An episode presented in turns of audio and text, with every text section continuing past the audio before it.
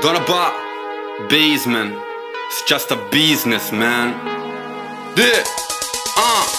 Step back, prendo il rimbalzo, controllo la palla dal tiro da tre prima step back Stoppata in faccia da qui non si passa non nemmeno con uno step back Vivo per i miei colori, solo a sentire quei cori Guarda lì fuori, sì per il campione, prepara il suo tiro, poi step back Stavo pensando NBA, subito ho aperto milkshake Sta decollando Mayday, sembra Vince Carter remake Step back, overhead, tripla secca sopra la sirena. Sono tutti in campo, sembra un fiume in piena e non si calmeranno. Dove sta il problema, frate, step back?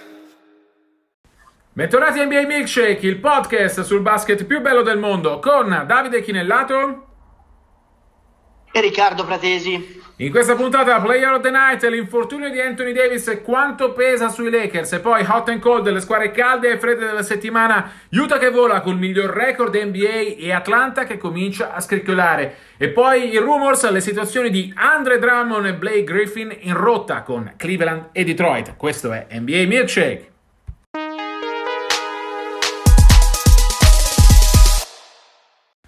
Player of the Night, il giocatore della notte, facciamo un passo indietro, parliamo di Anthony Davis, stiramento al polpaccio destro, la diagnosi ufficiale per il suo infortunio, quello rimediato domenica, poco prima dell'intervallo di Lakers-Denver. Starà fuori almeno tre settimane, verrà rivalutato, improbabile che torni prima della pausa per lo Star Game, vi ricordo che Uh, la prima parte di stagione NBA finisce il 4 marzo e si riprenderà poi a giocare l'11 con uh, la partita delle stelle in programma il 7 marzo ad Atlanta.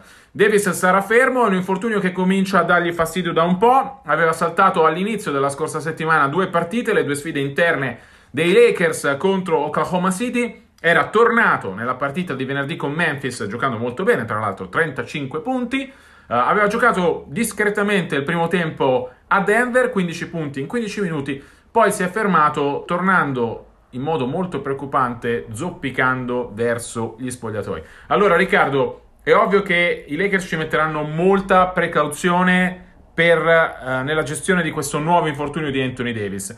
È anche vero che Anthony Davis in questa stagione è stato tormentato da questi guai fisici, motivo per cui non è ancora l'Anthony Davis dominante, spettacolare che abbiamo ammirato nei playoff nella bolla, quanto perdono i Lakers senza di lui nelle prossime tre settimane? Allora, intanto perdono tantissimo, perché ovviamente è il secondo miglior giocatore della squadra, eh, tra i primi tre lunghi NBA, insomma, al meglio se la gioca con eh, Embiid e con Jokic, e poi perché comunque, insomma, era, era atteso forse quasi un, un, cambio di ruoli in questa stagione, no? con LeBron che uh, diventava la mente e Davis che diventava il braccio armato in campo, no? quello che insomma, macinava statistiche con LeBron che ci metteva insomma, eh, il faccione e i canestri decisivi quando, quando, ci fosse stato bisogno. Questa sembrava il piano A di, di Vogel e, de, e dei Lakers come franchigia, e insomma è saltato inevitabilmente perché eh, eh, Davis ha avuto problemi fisici un po' per tutta la stagione e questo è un problema serio. Um, LeBron per fortuna ai Lakers ha giocato, ha giocato benissimo. Allora, due, due, e quindi insomma, guardiamo la classifica, i Lakers sono secondi a Ovest, cioè mh, col secondo miglior record in assoluto della Liga, per cui diciamo so far so good, per adesso comunque tutto bene, considerando che la stagione dei Lakers partirà dai playoff, perché ovviamente eh, puntano a, a, ripetersi, la regular season è solo diciamo un lungo, in, quasi lunghissimo, possiamo dire quest'anno per fortuna, visto che si gioca di più, riscaldamento rispetto all'anno scorso allo stop, riscaldamento in attesa dei playoff. Due, eh, due, due fa- mm, temi che voglio chiarire un attimino. Uno, allora, l'infortunio è serio, ma non è un infortunio grave, cioè cerchiamo di, di, essere, cioè, di chiarire anzitutto questa cosa qua. Allora, di per sé è un problema muscolare, ha un polpaccio con ovviamente interessamento del, del tendine perché Davis soffriva una tendinite, non a caso a tempi di recupero di due o tre settimane, come da prognosi ufficiale eh, diffusa da tutti i media americani, che di per sé è un problema abbastanza relativo. Qual è la paura dei tifosi Lakers, ma insomma in assoluto di tutti quelli che amano eh, il basket americano? insomma, vi ricordate quello che è successo a Kevin Durant, sicuramente tutti alle finals, quando si ruppe il tendine Achille, mi ricordo che proprio il milkshake, io con lui reduce un infortunio veramente analogo, comunque con delle similitudini significative, avevo messo tutto in guardia, è bene che non giochi le finals perché si rompe il tendine Achille, proprio perché mi sono rotto io il tendine Achille e sono particolarmente documentato in materia, ahimè, perché ho, ho, mi sono operato eh, da bambino a entrambi i tendini e poi mi sono rotto giocando a calcio, spezzato in due il tendine Achille, per cui eh, diciamo ho, ho ben presente queste situazioni. Allora, in questo contesto la paura è che tornare troppo presto sul campo possa portare a quello, cioè a arrivare a una lesione significativa del tendine Achille. Perché sono due infortuni inevitabilmente correlati al di là di quello che vi verrà detto ufficialmente, anche perché è ufficiale che Davis da tempo soffrisse di una tendinopatia. Per cui ovviamente quel tipo di infortunio è legato l'uno all'altro, senza voler fare i dottori, ma per dare a spanne, per darvi un quadro. No, Riccardo, è stato lo stesso Davis, no? tra l'altro, uh, dopo la partita con Denver ha incontrato i media, è stato lui stesso a dire che ovviamente era un infortunio al tendine d'Achille, la risonanza magnetica ha confermato che non c'è una lesione al tendine, ma AD è stato il primo a dire ragazzi questo infortunio va trattato con più cautela del solito proprio per evitare uh, problemi peggiori e i Lakers hanno di fatto adottato questo atteggiamento perché avevano deciso di non metterlo a sedere, eh, gli hanno fatto saltare due partite più perché il dolore era insopportabile che eh, perché l'infortunio lo richiedesse. Adesso, dopo questo riaggravarsi, diciamo che è stato il, lo stiramento al polpaccio è una conseguenza, però soprattutto Edi si è aggravata la, la tendinite che già aveva. Hanno deciso di adottare un approccio ipercauto, per questo non lo vedremo sicuramente allo Star Game, per questo non lo vedremo uh, fino all'11 marzo, ammesso ovviamente che nelle prossime settimane le cose migliorino a tal punto uh, da far sì che i Lakers si sentano tranquilli a far giocare uh, Anthony Davis. C'era un altro punto però, ah. giusto? Sì, l'altra cosa Davide la volevo condividere con te e sentire anche il tuo punto di vista. Ho già visto online, è stata una lunga nottata NBA, ci siamo svegliati gettiamo la maschera da non tantissimo, proprio perché insomma io ho finito di lavorare uh, quasi alle 8 del mattino stamani. Um, ho visto già commenti di tifosi Lakers eh, dall'arme rosso, il pulsante dell'autodistruzione, la stagione compromessa. Calma, calma, signori, calma. Um, lo dico sempre, lo ripeto una volta di più: la stagione NBA è una maratona e non è uno sprint. La ricordo perché è una stagione anomala e quindi è giusto ricordarlo che fino al 21 di maggio si gioca per la stagione regolare e poi si parte per i playoff si va fino a luglio inoltrato perché per le squadre che arriveranno a giocarsi le finals. Per cui, signori, siamo a metà febbraio, c'è, signori signore, c'è tempo e modo per sistemare tante cose. Non ci sono ancora verdetti definitivi, tranne magari qualche squadra che sta andando a picco e ne parleremo nei prossimi segmenti, che sta mettendo, cedendo i giocatori migliori perché l'ha già data su. Insomma, chiaro che le situazioni di Cleveland, le situazioni di Detroit, ma anche la situazione di Minnesota, sono situazioni ormai irreversibili, ma tutto il resto è ancora tutto da decidere. una pausa che fosse persino anche di un mese, e probabilmente sarà meno, io dovessi scommettere direi meno.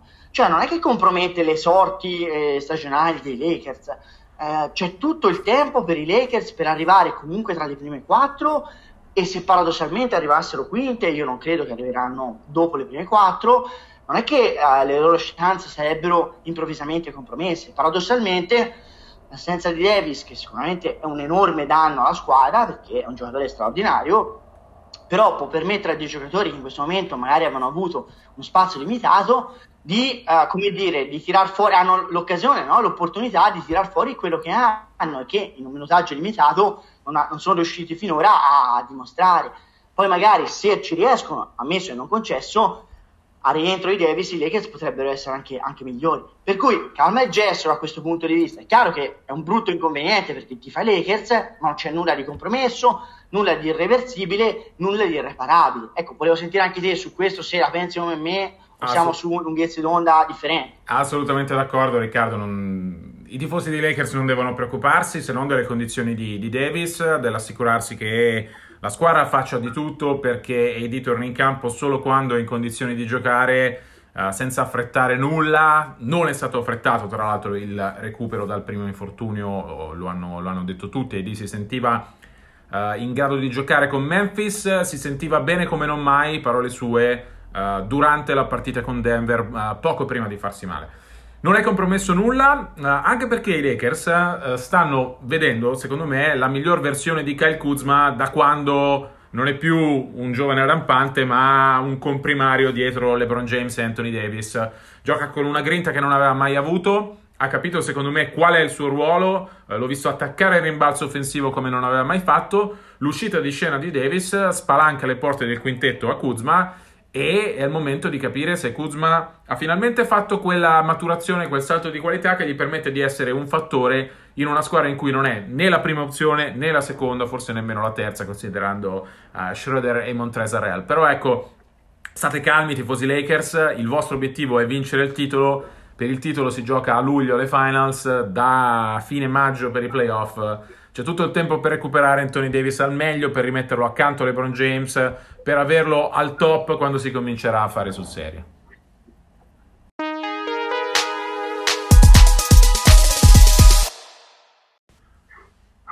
Hot and cold, le squadre calde e fredde della settimana. Cominciamo dai primi della classe, dalla squadra con il miglior record NBA, dagli Utah Jazz. Riccardo, 23 vinte, 5 perse finora hanno vinto 8 partite di fila, 19 nelle ultime 20, soprattutto giocano un basket meraviglioso di squadra. È uscito Mike Conley che stava giocando bene come non mai da quando veste la maglia degli Utah Jazz dopo aver salutato Memphis e non se n'è praticamente accorto nessuno.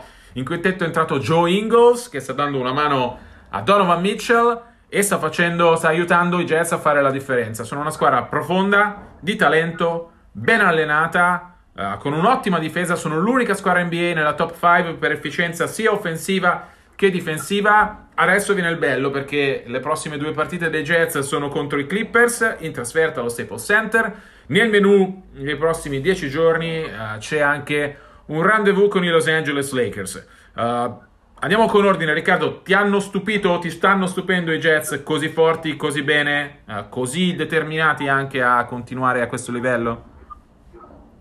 Sì, mi hanno stupito abbastanza, nel senso che mm, ne parlavamo anche inizio stagione in maniera diversa per Indiana, che poi ha avuto la sfortuna di perdere eh, Oladipo per nulla perché Leverte non è, mai, non è mai arrivato purtroppo, o meglio è arrivato purtroppo non potendo giocare. Diciamo che Utah è una squadra collaudata e la continuità è, secondo me è l'arma, è l'arma neanche tanto segreta, è l'arma palese dei jazz. È chiaro che insomma ci sono squadre che hanno, hanno, dovuto mh, mm, ricalibrare le gerarchie interne dopo un mercato che ha cambiato sostanzialmente il volto. C'è squadre che erano andate lunghissime nella bolla di Orlando perché per loro fortuna e per loro bravura erano riusciti ad arrivare fino in fondo. Ci sono squadre che hanno giocato sinora senza squ- mezzi giocatori perché eh, i protocolli anti-Covid li hanno privati di mh, mm, pedine chiave delle loro scacchiere. Utah ha avuto una relativa fortuna, insomma è stata relativamente risparmiata fino a questo momento, tocchino ferro e tifosi jazz, da, da, queste, da, questa dinamica pandemica e ha una struttura che è la struttura della, scor- della scorsa stagione, che era già buona, una squadra di, comunque di livello. Se ci aggiungi che eh, tornato Derrick Favors, che è un giocatore che però conosceva benissimo quell'ambiente, addirittura mi risulta, insomma ci ho parlato più volte allora, essere uno dei leader di spogliatoio in, in quell'ambiente, se ci aggiungi che Conley è, assomig- è assomigliato, oh, che adesso è fuori, ma ha assomigliato più al giocatore della seconda parte della scorsa stagione rispetto a quello che aveva iniziato male nel 2020, è chiaro che i Jets sono partiti avvantaggiati rispetto alla concorrenza, c'è poco, poco da fare. In più, secondo me vanno considerati due aspetti. Coach Snyder, secondo me, è uno dei migliori coach della, della Lega. Secondo me è bravissimo, è molto sottovalutato perché veramente è, è bravissimo sia come X, X and O's sia come comunicatore, è veramente un allenatore di grande qualità. E poi Donovan Mitchell secondo me è un fenomeno. Eh, io l'ho, l'ho, detto anche in altri contesti, tu mh, mm, scambia Donovan Mitchell con Jason Tatum eh, e, e, Donovan Mitchell sarà sulla bocca di tutti e Tatum sarà considerato bravissimo dai detti lavori ma non dal grande pubblico. Quello che voglio dire è che la piazza fa tantissimo la differenza, cioè se tu metti un giocatore anche giovane di, di enorme talento in un piccolo mercato come Salt Lake l'eco delle sue gesta rimane abbastanza circoscritto, c'è poco da fare. Se lo metti in una piazza che è una grande piazza, è una piazza con un'enorme tradizione di basket o di sport, eh, come, come, Boston, inevitabilmente, ora parlo di Boston, ma potrei parlare di mille altre piazze. Beh, ovviamente Boston ha una tradizione nella pallacanestro straordinaria, comunque un mercato molto significativo, pur non essendo una grande città. Io credo che Mitchell, cioè mi fa ridere che a volte sento ancora, no, Mitchell vediamo per lo Star Game, ma Mitchell è il primo che deve andare, cioè voglio dire, io non sono amante dello Star Game, ma è un giocatore, a volte si privilegiano più giocatori che magari, per dire Doncic sta facendo bene, ma tu guarda il mercato di Dallas, secondo me eh, devono andare tutti e due, ma dovessi, fossi costretto eh, pistola alla tempia, come dicono in America, porto Mitchell, non porto, non porto Doncic. Chiaro che sia chiaro, eh, li porto entrambi, perché sennò no, eh, ci sono gli equivoci. Allora, e questi due fattori sono, sono, due fattori importantissimi, un ottimo allenatore e una squadra con un giocatore che secondo me si sta consacrando definitivamente come fuori classe. Aggiungo che per dimostrare che l'NBA veramente è, dipende tantissimo dal contesto e non, non è una lega di valori assoluti se non per i campioni un giocatore come Clarkson, che sembrava un ex giocatore a, a Cleveland e che comunque i Lakers avevano ceduto anche con un certo sdegno, in un contesto in cui è chiamato a fare quello che sa fare meglio, segnare dalla panchina, dare impatto eh, da microonde, eh, pronti via nei, nei, minuti in cui gioca dalla panchina, è un giocatore che, che, che rischia, tra virgolette, di vincere il premio di, di, di miglior sesto uomo Senza dell'anno. Rischia, Riccardo. Credo che non abbia concorrenza in questo momento Clarkson. Non, eh, e allora, vedo... ti dico, c'è tutta una serie, secondo me, di componenti che in questo momento rende gli Utah Jazz avvantaggiati rispetto alla concorrenza con questa premessa e ti rilancio a, a te la palla perché siamo abbastanza d'accordo su questo, non siamo andati uno contro uno per quello, facendo enormi complimenti e rendendo onore ai meriti di una squadra che sta stupendo tutti e in ogni caso sta giocando una pallacanestro molto bella su entrambi i lati del campo, ti dico che in prospettiva playoff io vedo le Angeline davanti forse anche qualche altra squadra, cioè io Denver e Portland eventualmente al completo li metto alla pari in, in una serie playoff di USA, proprio perché mancando lo star power, si torna al discorso fatto in precedenza, cioè un solo grande giocatore perché Gobert sta facendo bene, ma secondo me no, siamo lontani da, da un livello di, di, di, un secondo violino di, di una squadra di, Los Angeles, insomma di un Paul George rispetto a un Anthony Davis, cioè non sono comparabili secondo me, uh, con, eh, che sono i secondi violini di quelle squadre. È chiaro che ai playoff li vedo comunque un filino sotto, però ragazzi, passa la volta, le stagioni recenti ci hanno insegnato che le variabili sono tante e intanto Utah guarda tutti dall'alto. Esattamente, allora um, Clarkson, sesto uomo dell'anno, Mitchell sicuramente da All-Star Game, Gobert meglio del solito, ma non ancora, e qui sono d'accordo con te, all'altezza delle spalle che hanno le altre squadre. Um, Credo che Utah abbia sfruttato la continuità ovviamente del, del, suo gruppo, il fatto che tutti conoscono il sistema, compreso Favors, eh, che giustamente citavi, Favors che era stato eh, una delle chiavi anche a New Orleans l'anno scorso ed è tornato eh, praticamente a casa. Perché non crediamo nei Jets come favoriti per il titolo o comunque come squadra più forte di Los Angeles? Proprio perché ai playoff si gioca in modo diverso e allora, se Utah parti- è partita già più avanti rispetto alle altre, eh, ai playoff, i James, i Davis, i Kawhi che sta facendo una stagione straordinaria, i Paul George che prima di fermarsi stava facendo una stagione straordinaria, rischiano di fare la differenza. Il successo di Utah eh, negli ultimi anni ai playoff è stato limitato agli exploit di Donovan Mitchell nella bolla, vi ricorderete, si sono fatti rimontare da 3 a 1 da, da Denver che, che, ha infilato uh, stato di grazia. Secondo me Utah ha margini di crescita, ma tutti al meglio. Utah viene, viene dopo le, le, Angelene, viene dopo Denver, viene dopo Portland che a differenza dei Jets ha un fenomeno assoluto, e qui lo metto davanti a Mitchell come, come Damien Lillard, che ti risolve le partite. Eh, come serve che un fenomeno assoluto, la stella della squadra, faccia playoff. Non che Mitchell non lo faccia, ma uh, Lillard è sicuramente più abituato a quel tipo di situazioni.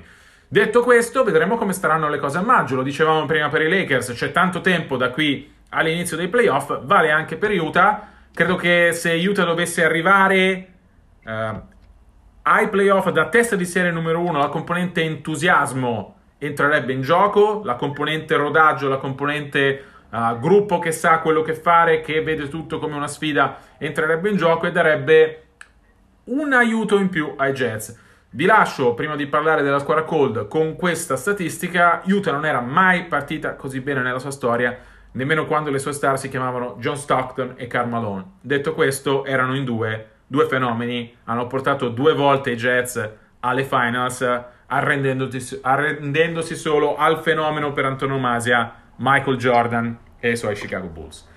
La squadra cold, Atlanta, uh, comincia ad essere disastrosa la situazione degli Hawks, onestamente. Hanno perso di nuovo a New York, male secondo me, perché uh, si cominciano a vedere le crepe uh, di squadra. Viaggiano con 11 vinte e 16 perse, 4 sconfitte consecutive, 7 nelle ultime 8 partite cominciano un po' a mancare gli alibi, secondo me, agli Hawks. È vero che era fuori rondo, è vero che hanno perso di Andre Hunter che stava facendo un'ottima stagione, però c'è Trey Young, però c'è John Collins, però c'è Clint Capela, però Gallinari comincia a far vedere uh, di essere vicino ai suoi livelli abituali. Uh, c'è qualcosa che non funziona e temo che quell'integrazione uh, tra giovani e veterani, che era la chiave del, del tentativo di Atlanta di diventare una squadra migliore, non ci sia stata. Tant'è che cominciano i primi rumors. John Collins che è in scadenza di contratto, eh, si comincia a parlare di cosa sia meglio fare, se lasciarlo andare, eh, se cederlo subito, cercando di ricavarne qualcosa, oppure portarlo fino a, fino a stagione dove poi però devi rinnovarlo. Atlanta secondo me però non sta funzionando di squadra. Young sta facendo una stagione meno eccezionale dell'anno scorso, ha più talento attorno, però gli Hawks non riescono a sfruttarlo e nelle ultime partite onestamente hanno fatto dei passi indietro enormi anche in difesa dove, visto che alla fine gioca più o meno l'ossatura dell'anno scorso, dovrebbero essere collaudati. Riccardo, situazione da allarme rosso secondo te ad Atlanta? Sì, secondo me sì. Cioè, sento, guarda, sono le sirene, non so se mi senti in sottofondo, arrivano. Non sono quelli che vengono a prendermi, eh, sono quelli che vanno a preoccupare. No, eh, credo che sia una situazione molto complicata. Ero, ero scettico su Atlanta, però possibilista inizio stagione. Scettico perché secondo me era una cozzaglia di giocatori messi l'uno sull'altro senza una logica, però eh, possibilista perché c'era tanto talento e quindi comunque quando hai talento si può trovare una soluzione. Credo ci siano tre ordini di problemi principali. Primo ordine di problema sia relativo uh, al miglior giocatore della squadra, perché il pesce mh, puzza sempre dalla testa ed è Trey Young. Secondo me parliamo di un giocatore mh, che è, è, è, troppo condizionante per la propria squadra senza riuscire a fare la differenza che un primo violino di una squadra con quelle ambizioni dovrebbe fare. Cioè un giocatore che tiene eh, estenuantemente la palla e, e, ha un'efficienza molto molto limitata in attacco e in difesa è una mezza tragedia. È chiaro che se tu hai investito così tanto su un giocatore di questo livello che stenta a fare il salto di qualità, c'è già secondo me un problema di partenza perché tutto il resto della squadra a effetto domino è condizionato dalla presenza di Young che inevitabilmente è, è il, il, fulcro della squadra, è il giocatore eh, principale. Poi secondo me c'è un problema mh, grosso di rapporti, cioè tu parlavi prima di Collins, insomma eh, che c'è stato uno scazzo tra Collins e Young è risaputo, è, insomma è, è, è trapelato, di conseguenza non diamo nessuna notizia, però è la dimostrazione che ci sono anche dei problemi di convivenza dentro quello spogliatoio. Quando tu metti ga- troppi galli in un pollaio, troppi giocatori che hanno bisogno di rimpolpare le proprie statistiche, pensano più a quello che al record di squadra, succedono queste cose. Collins, eh, della sua trade ne parlavamo all'inizio stagione, Davide, e invece siamo ancora qua, a metà febbraio passa anche San Valentino e, e sto regalo a lui eh, non gliel'hanno fatto di, di cederlo dall'altra parte, che sarebbe un regalo che si farebbero anche per loro, non tanto per Collins, ma perché hanno bisogno di una, di una squadra più organica, che abbia un senso tecnico. Da questo punto di vista anche il Gallo in quintetto ci starebbe meglio da 4 piuttosto che due lunghi come Capera e Collins assieme da 4 e da 5. L'ultima cosa, secondo me, c'è un problema anche difensivo, una squadra che concede tantissimo in difesa e questo dipende dall'atteggiamento, c'è una squadra che si sbatte poco in campo, e, e ci metto anche un po' l'allenatore Pierce perché sennò alla fine le cose vanno un pochino dette.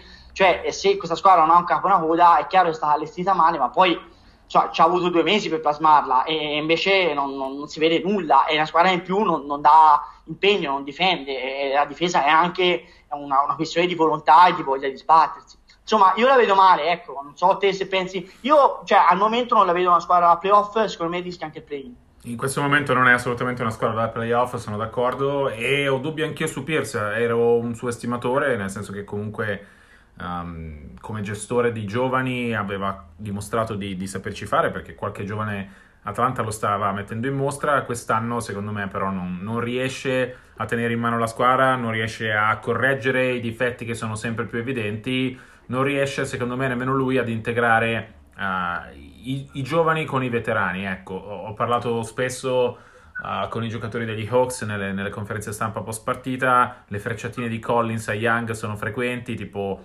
uh, quando ho giocato con Rondo diceva ah, non vedevo l'ora di giocare con una point guard come lui che, che passa il pallone.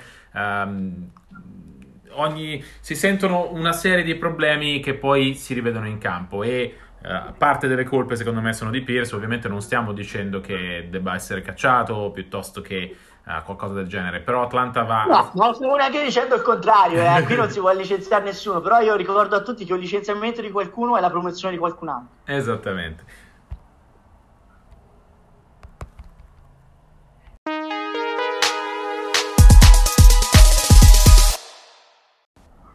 Questo è Rumors, le voci della settimana. Ovviamente parliamo di Andre Drummond e Blake Griffin. Cleveland e Detroit li hanno messi a sedere fino a quando non trovano una nuova squadra per loro.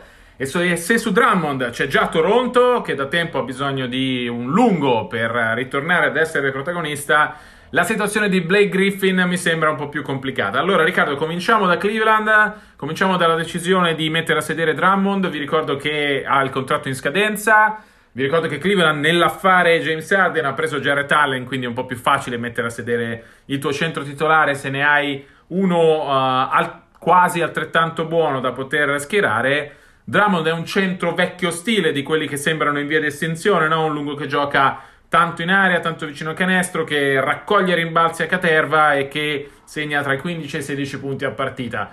Uh, è la mossa giusta secondo te per Cleveland lasciarlo andare? Assolutamente no, eh, nel senso che Cleveland è una squadra che avrebbe tanto tanto bisogno di, di, stabilire una cultura vincente. Ricordo, ho letto tante di quelle sciocchezze che mi sono venuti, ho perso gli ultimi capelli, cioè Allen fra un anno in scadenza esattamente come Drummond, ah, come Drummond non ha la minima intenzione di rimanere a Cleveland, secondo voi è pronto con i fuochi, fuochi d'artificio Allen per, per rinnovare con Cleveland?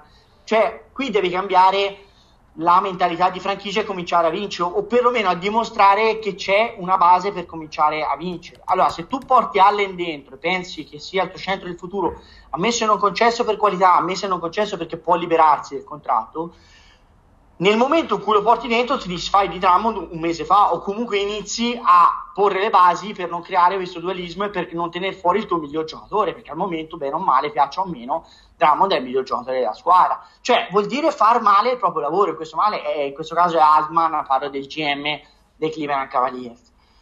Eh, ti dico in assoluto non è neanche detto riescano a scambiarlo perché Drummond ha 29 milioni di contratto 29 milioni ovviamente non sono più a 29 milioni perché la stagione è, è, è già, ha già fatto il suo corso da, da, alcuni mesi per cui come tutti gli stipendi alcune, alcune mensilità sono state pagate ma si parte da uno stipendio di 29 milioni di dollari.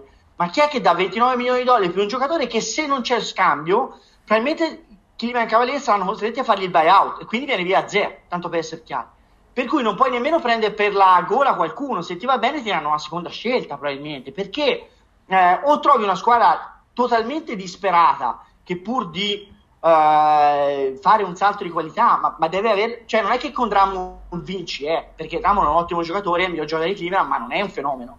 Eh, come dici tu, è un centro per certi versi obsoleto, anche se è un centro di 27 anni ancora nel suo prime, secondo me, eh, ci andrei piano a darlo per finito.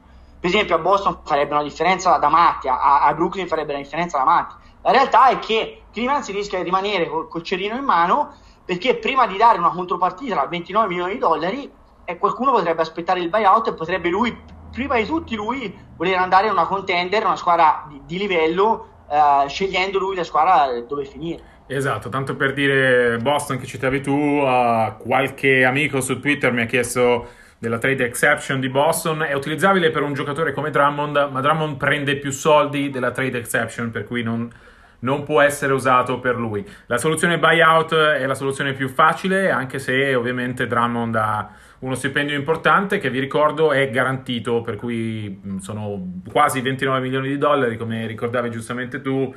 Uh, se fossi Drummond non ne lascerei sul piatto nemmeno uno, considerando anche eh, la situazione. Cleveland cerca almeno una scelta al primo giro. Vi ricordo che il mercato delle trade scade il 25 marzo, dopodiché ci sarà quello dei buyout. il buyout potrebbe essere la soluzione anche per Blake Griffin che Detroit ha messo a sedere. Griffin però è in una situazione diversa, ancora più complicata uh, se sei Detroit e vuoi cederlo perché Drummond è libero pa- eh, Griffin scusate, è libero paga per 36,8 milioni di dollari in questo 2020-21 e ha una player option da 39 milioni di dollari per la prossima stagione. Capite bene quindi che chi dovesse prenderlo si accollerebbe uno stipendio molto importante per un giocatore che è lontano parente del fenomeno che abbiamo ammirato ai uh, Clippers qualche anno fa. A Detroit onestamente non è mai andato vicino ad essere questo tipo di giocatore e anche in questa stagione per quello che ha giocato è sempre stato abbastanza anonimo. Eh, cosa succede a Detroit? Ce la faranno a cederlo? Io la vedo complicata onestamente. Per me assolutamente no Davide, a questo a due stagioni ha un contratto folle secondo me non ha neanche senso tenerlo fuori, almeno per questa stagione mm, non ha senso, secondo me possiamo tranquillamente farlo giocare, non è che abbiamo chissà quali eh, giocatori da, da, da, sviluppare, specie in quel ruolo là. Io non, eh, per me non è nemmeno tanto corretto e, e, ti rilancio qua la palla, almeno puoi parlare delle esternazioni di Draymond Green che stanotte insomma dal grillo parlante qual è, sono due di un Widdy, due grilli parlanti della Lega, ormai avete imparato a conoscere si è sfogato, ha fatto la solita tirata e quindi ti, ti ripasso la palla su questo mh, mm, perché comunque è, è, un tema interessante.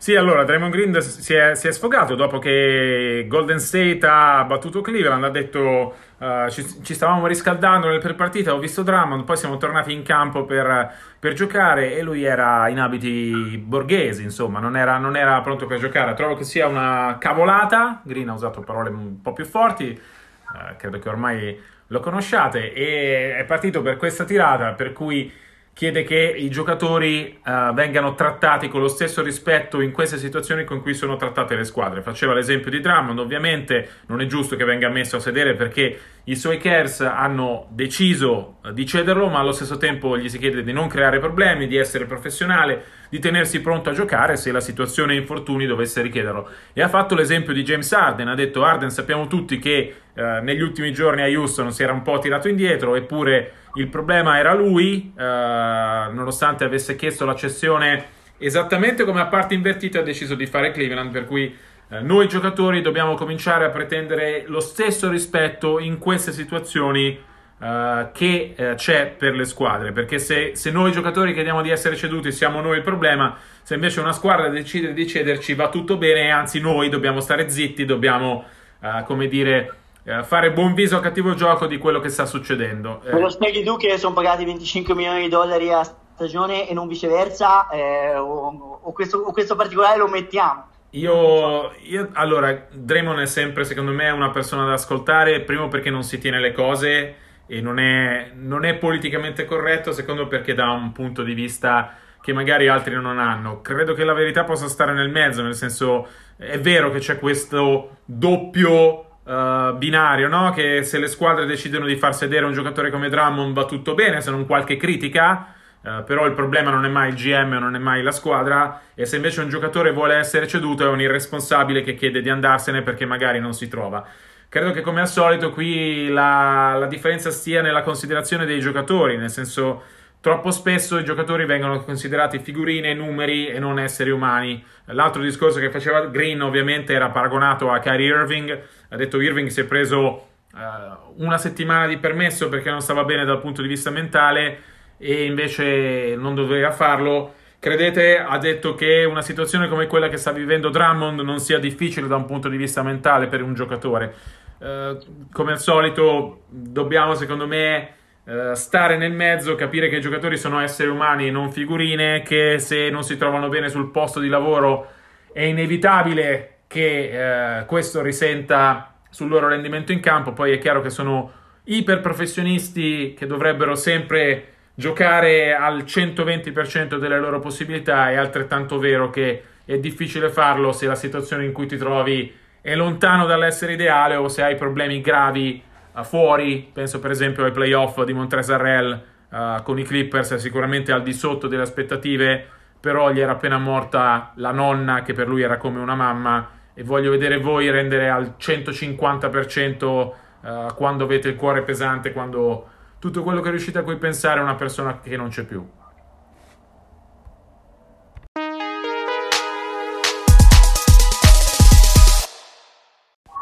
Si chiude qui la puntata numero 15 della terza stagione di NBA Milkshake. Noi vi ricordiamo che per tutte le informazioni, 24-7, ci trovate anche la notte, ci trovate su tutti i nostri account social, in particolare su Twitter, at dichinellato, at rprat75 vi ricordo che le musiche sono coproduzione Groove Frequency e Donna Ba e vi do appuntamento, come sempre, a martedì prossimo. A presto e buona NBA!